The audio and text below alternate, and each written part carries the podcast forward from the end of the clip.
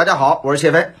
我们说一说这两天的一个热点新闻：美国硅谷银行和签名银行倒闭的事儿啊，这几天闹的是沸沸扬扬。一开始，很多人认为这将是2008年金融危机的重演，硅谷银行倒闭会引发一系列的这个连锁反应。但是几天过去了，这家银行竟然被救活了啊！怎么回事呢？这期内容我们就好好的跟大伙儿来聊一聊这个事儿里边啊。啊，硅谷银行啊，华尔街啊，美联储和拜登政府都有哪些神奇的操作？这个硅谷银行倒闭的原委，简单说是他们自个儿啊作死啊。硅谷银行顾名思义，主要客户是初创型的企业，这类客户资金充裕，对银行来说本来是件好事儿，可不知道是水平有限呀，还是什么其他原因，就是他们找不到好的这个投资渠道。于是呢，选择在二零二一年啊大量买入美国国债，结果美联储一加息，这些价值上千亿的债券就开始哎大幅贬值，加上呢经济下行，所以呢本来存着钱不动的这些客户都要取钱过冬啊，硅谷银行的流动性告急，不得不打折出售债券。结果市场一看，好家伙，你都在这个打折出售资产了，那肯定是真没钱了呀。哎，这就成了恶性循环，诱发大量客户挤兑，最终不得不破产了。那么在整个的这个过程当中啊啊，该银行的 CEO 甩卖价值数百万美元的股票。倒闭前几天呢，哎，他们被这个华尔街评为优质银行。倒闭前几个小时还给员工啊发奖金。当然了啊，这些都不算什么，无非就是资本家们太没人性了。啊，大家应该都看得多了。但是，这个拜登政府呢，接下来的这个选择，才是真想把美国经济往更大的火坑里面带。他呢是选择啊，先安抚民众，说银行系统是安全第一，你们的存款会在需要的时候出现。然后呢，硅谷银行就复活了。然后呢，现在呢，已经有储户把钱给取出来了。他干了一个什么事儿呢？拜登啊，拉上了美联储和财政部，出台了一个银行定期紧急融资计划，意思是啊，您手里边的美国国债啊、抵押债券，包括其他的有价的资产啊，都别打折卖啊。我们呢，先给您一笔这个钱，应急就算借你们的是吧？一年后再还。那么这样一来啊，硅谷银行确实是保住了。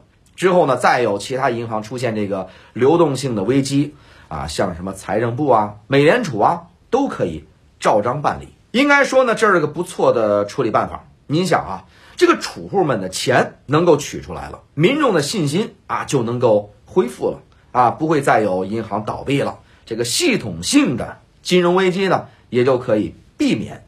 那么至少啊，未来一年内是可以避免的。这个消息一出，整个美国都很开心呐。那么我就想问一句，那么代价呢？债务不会凭空消失，只会转移。美联储和这财政部拿刚出印钞厂还热乎的钱去救这个硅谷银行，不是把这家银行和储户的债务转移到全体美国人民的脑袋上了吗？现代经济学理论里边有句话就很经典，叫做“内债不是债”。啊，只要是以本国货币欠的债，可以随时开着印钞机去还，这就是拜登政府这么做的这个哎底层逻辑。理论上来说，之后再有银行要倒闭，拜登都可以这么救啊，不就是债务展期这个或者是回购吗？已经欠了三十一点四万亿的联邦政府，还真不差这个仨瓜俩枣的，是吧？提高债务上限的法案也不可能通不过。那么至于一年之后。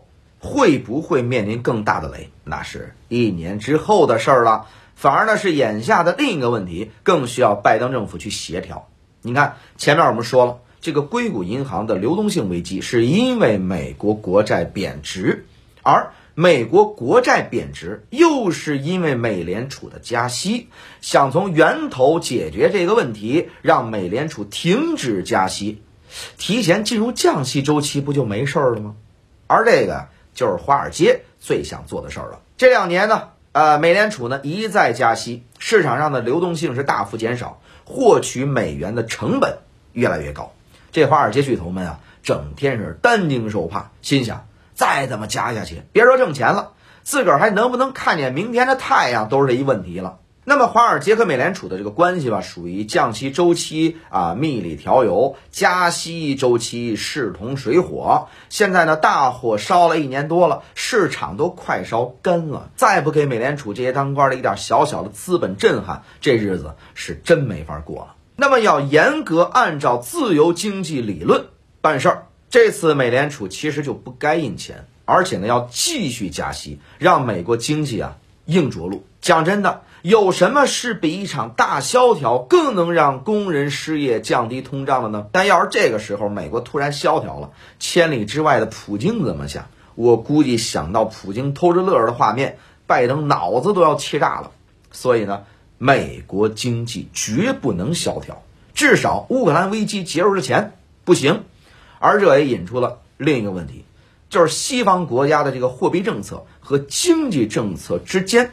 存在长期性的这个背离，比如说，美联储要是让美国经济着陆，这就是明着打这个拜登的脸呐！我这儿还说要腾飞呢，您跟我搞这个着陆什么意思呀？于是就有了美联储加息回收美元，拜登政府呢却通过基建法案、芯片法案、通胀削减法案往市场内注入流动性的这个。诡异的对冲。作为自由世界的领导者，他需要美国经济呈现出繁荣景象，以维持自己的支持率。没有任何一任美国总统啊，愿意在后世的史书当中和什么，比如说经济大萧条出现在同一页上。但是呢，这么干的结果，有人已经试过了。大名鼎鼎的生菜首相利兹。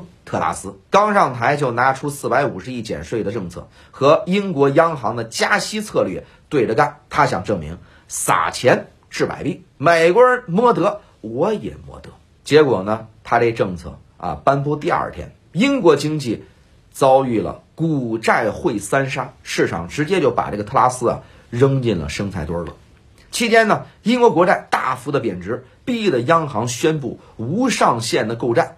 可这次巨震仍导致英国人民的养老金巨亏五千亿英镑，还被华尔街资本呢抄底了不少的优质资产。再之后呢，特拉斯上午自称是战士，下午宣布辞职。到现在呢，挺过三颗生菜的苏纳克还在跟百万英国民众大罢工较劲儿。那么美国呢？他们手握美元霸权啊，确实可以无限印钞，吸全世界的血。当然，过去两年。拜登拼命吸血，依然压不住经济衰退，恰恰说明当今世界已经没人能填饱美国的肚子了。那么，即使现在啊，美国公共债务高达三十点四万亿美元，也意味着平均每个美国人，咱们说的是上至八十岁老头，下至三个月的婴儿，都欠着超过九万美元的债务。这个数字有多可怕呢？大概就是一个美国的普通家庭整整。一年不吃不喝也还不起的水平吧。好，今天内容谢飞就给您说到这儿，感谢您观看到了最后，也希望您能够点赞、留言、加关注，一键三连。我们下期再见。